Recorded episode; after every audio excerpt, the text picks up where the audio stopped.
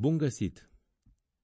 În episodul 7 din podcastul Cuvinte Cuvintilă voi vorbi despre meciul lui Colțescu. Fiindcă mie mi se pare un punct bun de plecare pentru o discuție despre cauzele componentei rasiste a comportamentului majorității românilor și despre ce putem face ca să devenim mai buni în raportarea noastră la minorități. O să încep cu experiența personală. Aveam cam 5 ani când am văzut prima dată, fiind cu tata pe stradă, o persoană de culoare. În Brașov erau elevi și studenți de culoare sau arabi, din țările africane sau din Orientul apropiat. Astfel am putut conștientiza diversitatea umană de mic. L-am întrebat pe tata atunci ce e cu omul ăla, iar tata, care era profesor de geografie și de biologie, mi-a spus, e ca noi, doar că are pielea de altă culoare. Acest răspuns mi-a deschis o cale spre acceptarea concepției că sunt oameni care arată diferit și care poate sunt diferiți și să accepti lucrul ăsta e foarte important. Mai târziu am găsit în literatură o raportare profund rasistă a omului alb față de orice fel de băștinaș colonizat sau cucerit, că era vorba de cărțile lui Jules Verne, Daniel Defoe sau Mark Twain, omul alb domina întotdeauna, în ciuda unei opoziții, de altfel firești, a așa zisului sălbatic, căruia îi fusese invadat teritoriul. Negrul sau indianul erau priviți, în cel mai bun caz, cu îngăduința cu care privești copiii. Cu părinții mei lucrurile stăteau, sincer, oarecum asemănător. Aveau o atitudine aproape normală față de persoanele de culoare, cu care, la drept vorbind, nu erau niciodată în contact direct, dar alta era discuția în ceea ce îi privea pe romi. La țară, la mine, lângă Sibiu, romii, cărora li se spunea țigani sau cortorari acolo, locuiau la fel cum e și azi în România, în aproape toate satele și orașele pe care le știu, într-un ghetou la marginea localității, în sărăcie. La fel ca azi, nu erau acceptați ca membri cu drepturi de pline ai societății. Pata rât lângă Cluj, Gârcini lângă Brașov, Astea sunt numele unor cartiere ai căror locuitori se confruntă de mici cu foamea, cu lipsa asistenței medicale, cu violența în familie, cu neacceptarea de către restul societății, cu analfabetismul. Ca majoritatea românilor am fost expus unui comportament discriminatoriu al societății față de romi, iar Urmarea a fost că timp de mulți ani am fost în poziția celui care greșește din ignoranță, din cauza șabloanelor dobândite prin educația de acasă, de la școală și din societate. Țin minte, prin 1998 am luat masa cu un jurnalist irlandez care vizita Bucureștiul în interes de serviciu. Fiindcă în același restaurant se afla nimeni altul decât tribunul Vadim împreună cu gașca de la România Mare, Mitsura Company, am deschis subiectul manifestărilor extremei drepte în România. Și rău am făcut, fiindcă imediat colegul irlandez m-a întrebat ce cred eu despre romi. I-am răspuns, făcându-mă de rușine, că, deși nu am prejudecăți vis-a-vis de orice alte rase sau etnii, romii sunt un caz diferit sunt leneși, hoți și așa mai departe, adică exact retorica Ku Klux Klan uh, referitoare la negri. Colegul de braslă s-a uitat la mine ca la cineva pe care până atunci îl respecta pentru că îl credea inteligent, mi-a spus că gândirea mea despre romi este una rasistă și ne-am continuat masa. Anul ăsta, de Ziua Națională a României, am făcut cu iubita mea un exercițiu care am observat că a fost destul de răspândit și pe Facebook. Să găsim 10 motive pentru care ne place să trăim în România. Între cele numai patru pe care am reușit să le identificăm a fost cel că țara noastră nu are păcatele colonizării, cuceririi altor popoare și misionarismului. În schimb are păcatul sclaviei, termen care nu se regăsește în exprimarea fenomenului, numit de cele mai multe ori robia țiganilor, poate tocmai pentru că sună așa ca într-un soi de poveste gen uh, uh, cenușăreasa și în felul ăsta ne îndepărtează puțin de ideea de sclavie. Au existat sclavi romi în uh, Transilvania și Bucovina până în, 1807, în 1783, pardon, iar în țara românească și Moldova până în 1840. Alături de boieri, deținătoarea principală de robi romi era Biserica Ortodoxă Română. În Europa Occidentală, sclavia dispăruse de mult. Cu alte cuvinte, suntem partea unui popor cu o istorie bogată în crime rasiale, ultimele de amploare fiind deportarea romilor la Bug în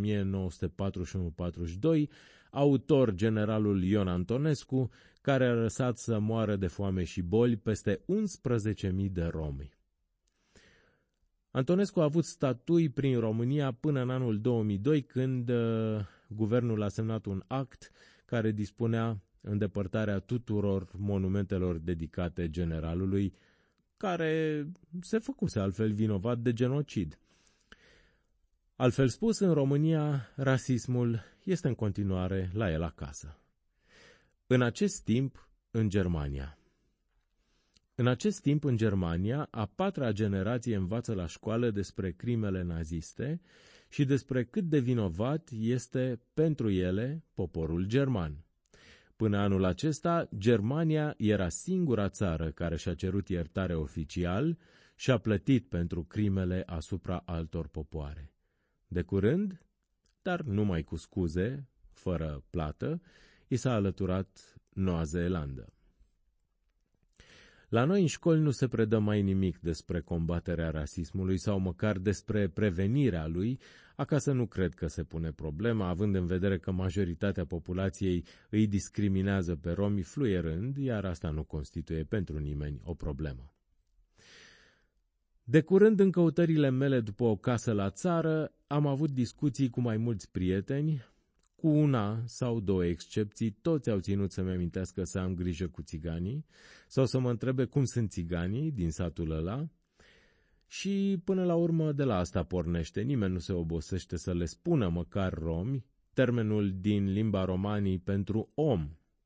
Ne-am obișnuit cu țigan, un cuvânt jignitor, dar cu el mergem mai departe în Europa, cu el și cu discriminarea rasială instituționalizată.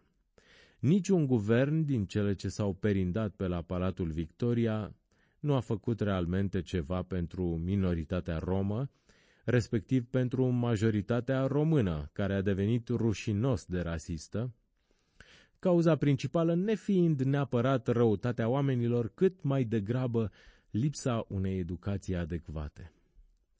De ce spun asta?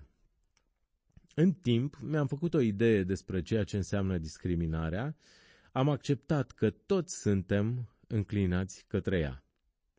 Discriminarea față de străini provine dintr-o frică ancestrală, explicată mie de două specialiste în antropologie și trei licențiați în psihologie, cărora le-am pus aceeași întrebare, referitoare la cauzele acestei ostilități pe care omul pare să o încerce la contactul cu orice persoană străină. În istoria veche, omul se ferea instinctiv de orice îi era străin, de orice alt animal care nu era cunoscut, fiindcă putea să-i facă rău.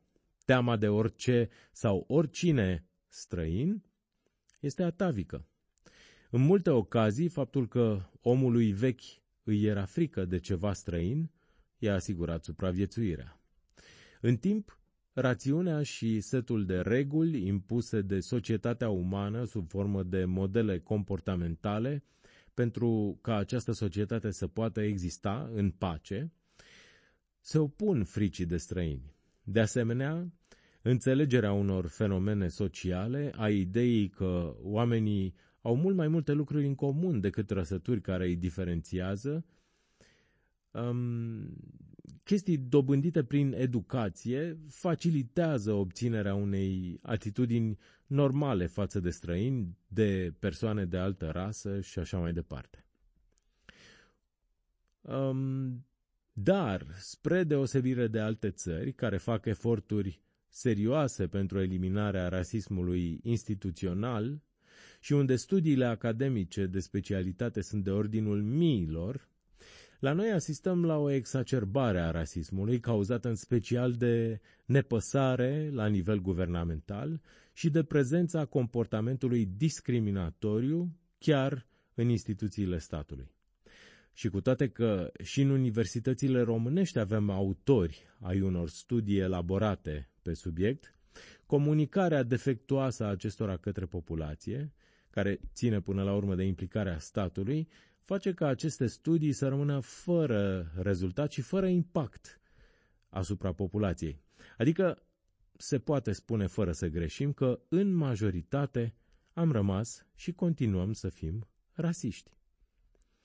Dovada că nu e o coincidență este intrarea în Parlament, cu doar câteva zile înainte de meciul lui Colțescu, a unei formațiuni de extremă dreaptă, ultranaționalistă, xenofobă, antifeministă și homofobă, adică un partid care poartă ca standard discriminarea de orice fel.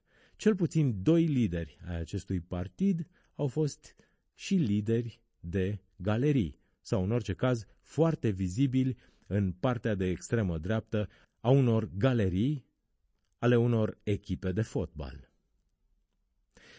Așa că, odată ce am văzut cam în ce fel ne purtăm rasismul ca popor, să revenim la marginea terenului la meciul lui Colțescu. Acolo era și camerunezul Webo, care săracul nu știa că din perspectiva românilor era mai puțin negru și mai mult țigan, adică probabil că așa îl vedeau arbitrii. Desigur, în mod inconștient, din cauza rasismului pe care îl târăște după el aproape fiecare român, dacă nu s-au preocupat să și-l elimine sau măcar să și le duce. Repet, foarte serios, inconștient. Dacă ar fi fost conștient, lucrurile ar fi cu mult mai grave. Spunând povestea asta cu rasa neagră și cu camerunezul, mi-am amintit și de reacțiile pe care le-am văzut după înfrângerea naționalei României în fața celei a Camerunului la Mondialul din 1990, când s-au revărsat în capul lui Roger Mila toate bancurile cu negri pe care le știa România. Acum urmează capitolul Ce fac eu dacă văd că sunt rasist, dar vreau să fiu mai bun, adică mai puțin rasist. Dacă dăm un simplu search pe net, găsim sigur un articol despre rasism și despre instrumentele de lucru cu ajutorul cărora putem aborda acest fenomen în ziua de azi.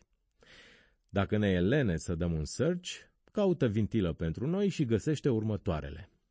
Există trei aspecte de luat în considerare. Primul este contextul istoric. În cazul interacțiunii dintre două grupuri sau persoane, au ele un context istoric în care rasismul să fi jucat un rol de seamă, iar dinamica relației să fi fost una de dominare a uneia dintre rase? Răspuns, în cazul negrilor, da. Ei au fost sclavi, iar albii stăpâni. Ei au fost colonizați, iar albii coloniști. Iar la noi e la fel în cazul romilor. Al doilea aspect. De la încheierea acelei etape istorice în care unul dintre grupuri a fost oprimat de celălalt, cu toate că nu în, cazuri, în toate cazurile s-au încheiat ostilitățile, a existat discriminare la nivel instituțional? Răspunsul este da, și în cazul negrilor din Statele Unite, o, discriminarea instituțională continuă acolo, exact cum e și în cazul romilor la noi. Iar al treilea aspect se referă la circumstanță. În momentul în care se petrece incidentul, în ce relație se află cei doi? Neoficială, de amiciție, de vecinătate sau uh, oficială? Și intervine următoarea întrebare. Dacă nu cumva poziția de putere a unuia este superioară poziției celuilalt. Ori, În cazul nostru, Colțescu era oficial și tocmai îl propusese spre pedepsire pe Webo. Deci, în acest caz, balanța puterii înclina spre Colțescu și din această perspectivă. Cum se aplică modelul de mai sus la incidentul nostru? Revenim la incident doar din perspectiva reacției publice pe Facebook și a reacției presei. Majoritatea reacțiilor s-au încadrat în trei categorii, toate urmărind să-l disculpe pe oficialul român. Prima categorie, glume în care atributul negru era pus în contexte ridicole pentru ca gestul arbitrului să cadă în derizoriu. Această abordare nu ține, fiindcă obiectele sau animalele nu sunt persoane, deci nu putem aplica gluma uh, cum spunem de acum biserica neagră, bisericii negre sau uh, oricui care a aflat despre biserica neagră, că nu se supără nici biserica și nici altcineva. Uh, doua categorie. Explicații sau întrebări legate de faptul că în engleză cuvântul black nu e o jignire. Pe cale de consecință, arbitrul n-a dorit să îl jignească pe antrenorul camerunez, deci toată șmecheria e o exagerare. Adică de ce Black Lives Matter se poate spune, iar ăla negru nu? Și de ce s-ar simți ăla negru jignit? Simplu. Persoanele care simt zilnic pe pielea lor neagră discriminarea, pot să spună mișcărilor de protest cum vor ele. Ele au pornit-o, ele au botezat-o. În paranteză, o paranteză mică pentru a ne da seama cam cum vine acest incident peste anul care a trecut. Începând de la 1 ianuarie 19, pardon, 1900, 2013, 1944 de persoane, bărbați, femei, adolescenți, majoritatea neînarmate, au fost ucise de poliție în Statele Unite. Totul a culminat cu moartea lui George Floyd la Minneapolis, care a dus la sute de demonstrații antirasiste pe tot cuprinsul Statelor Unite. Au avut loc adevărate lupte de stradă cu incendieri și vitrine sparte, știrile doar pe astea le-au arătat, statistica pe care v-am dat-o mai sus este preluată doar de site-uri independente și de instituții de știri independente. Și cu toate că, s-au, de, că s-au, uh, au avut loc aceste adevărate lupte și din perspectiva publicului larg, um, aceste demonstrații ale Black Lives Matter au fost controversate, corporații ca Apple, Facebook, Amazon, Google au donat zeci de milioane uh, acestei mișcări, Black Lives Matter. Am închis paranteza. Deci, dacă membrii comunității de culoare sunt suspecți de cum ies pe stradă, cum să nu se simtă ofensate, chiar speriate, când cineva îi identifică cu ăla negru? Mai ales într-un moment în care un oficial alb se pregătește să ia o măsură punitivă. Ca să nu mai spun că Colțescu era obligat să știe numele lui Webo. Sau mai simplu, să punem întâmplarea în altă lumină. Dacă un arbitru italian, francez, olandez l-ar fi identificat pe Bănel Nicoliță cu ăla mai închis la culoare sau ăla rom, fără să-i spună cioară sau altfel, n-ar fi țipat Facebook-ul că e rasist? Ba da, și ar fi corect. A treia și cea mai frecventă abordare, nu, a treia cea mai frecventă abordare, era cea în care românii afirmau că pe ei nu i-a deranjat niciodată să li se spună blondul sau albu în diverse circunstanțe. Am avut parte chiar și de povești de prin Africa, în care albii erau minoritari într-un anume grup de persoane de culoare la un moment dat, deci li se spunea albul, dar pe ei nu i-a deranjat. Mă rog, pentru ei am o singură întrebare. Câți sclavi albi au avut negri de-a lungul istoriei? Normal că nu te-a deranjat, albu, tati. Ba chiar ai fost mândru de faptul că ți se spune albu. Reacția presei a fost în general o încercare de disculpare a gestului arbitrului prin orice mijloace. În lipsa instrumentelor de mai sus, cu care putem aborda rasismul din perspectivele istorică, instituțională și de dominare, prin prisma raportului de putere, chiar intelectualii au dat-o de gard grav. Scriitorul Radu Paraschivescu a ținut o lecție de semantică inutilă, semantică lingvistică, arătându-și în felul ăsta ignoranța totală cu privire la acest fenomen sociologic. Ager Press a apelat la un specialist pentru descurcarea ițelor. Sociologul Răzvan Papasima, intervievat de Ager Press, a spus Colțescu a greșit, nu încape nicio îndoială, fiindcă avea obligația să fie atent, prin fișa postului, la orice manifestări rasiste și, prin urmare, se presupune că putea identifica și sancționa astfel de comportamente. Faptul că a fost chiar el autorul unei astfel de exprimări arată că în educația sa obligatorie, atenție, ca arbitru, la acest nivel, are mare, mari goluri. Este vinovat de ceea ce se numește bias inconștient, pentru că identifică o persoană pe baza culorii pielii într-un context nepotrivit. Adică exact ce am spus eu mai sus. Inconștient. Toată lumea a sărit. Păi nu și-a dat seama, adică inconștient. Așa e. Dar cum face asta să fie mai puțin rasistă exprimarea? Dacă lovești pe cineva cu mașina, intenționat, ești sancționat grav. Dacă îl lovești din greșeală și îi faci aceleași uh, distrugeri, să spunem așa, aceleași răni, ești de asemenea sancționat pe măsură. N-ai vrut, dar lovitura rămâne. Câte meciuri au fost întrerupte de arbitrii români atunci când au auzit scandări rasiste sau au văzut simboluri de extrema dreaptă în peluze? Nu avem exemple de măsuri, a continuat pentru Arger Press sociologul Răzvan Papasima. Dar Ager Press a dat și ea cu stângul în dreptul când a scos din context o afirmație a sociologului.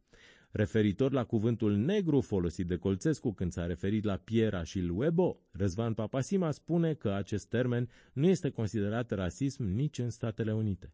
Corect, doar că Papasima spunea în continuare că felul lui Colțescu de a folosi cuvântul negru era rasist. Contextul, de asta nu a încăput în titlul. Um, un alt uh, specialist, Cristian Jura, de la Tribunalul de Arbitraj Sportiv de la Lausanne, care e și membru al Consiliului Național de Combatere a Discriminării, a acordat un interviu um, unor uh, publicații românești, printre care ProSport, care a tăiat următoarea afirmație, care era de fapt chiar concluzia lui Cristian Jura putem marca sintagma ca fiind una rasistă, având în vedere că Webo a fost identificat cu acele cuvinte. Exact ce spunea mai sus Răzvan Papasima. În final, mai menționez un aspect.